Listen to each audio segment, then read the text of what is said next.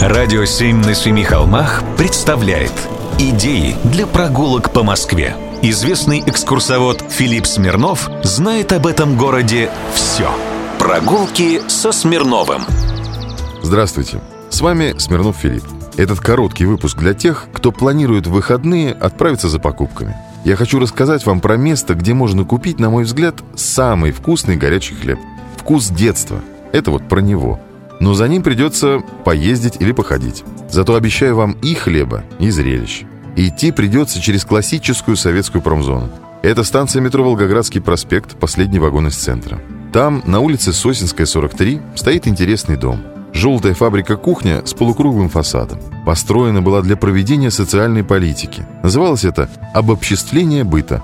Это когда, по замыслу советских чиновников, сюда жители района должны были приходить на завтрак, обед и ужин. Ну и не сидеть на кухнях и шептаться.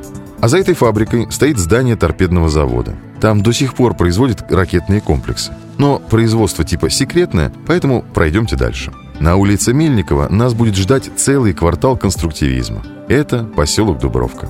Тут любой его житель подскажет, где находится самый большой в мире хлебозавод. Нам туда.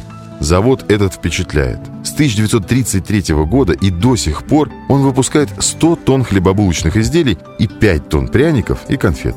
Ежедневно. И при этой громаде на Новоостаповской улице 12 есть маленький магазинчик. Там продают хлеб чуть ли не с конвейера. Разломишь любой батон, а он горячий, аж пар идет. Поэтому советую брать больше. В морозный декабрьский день велик риск не донести батон до дома.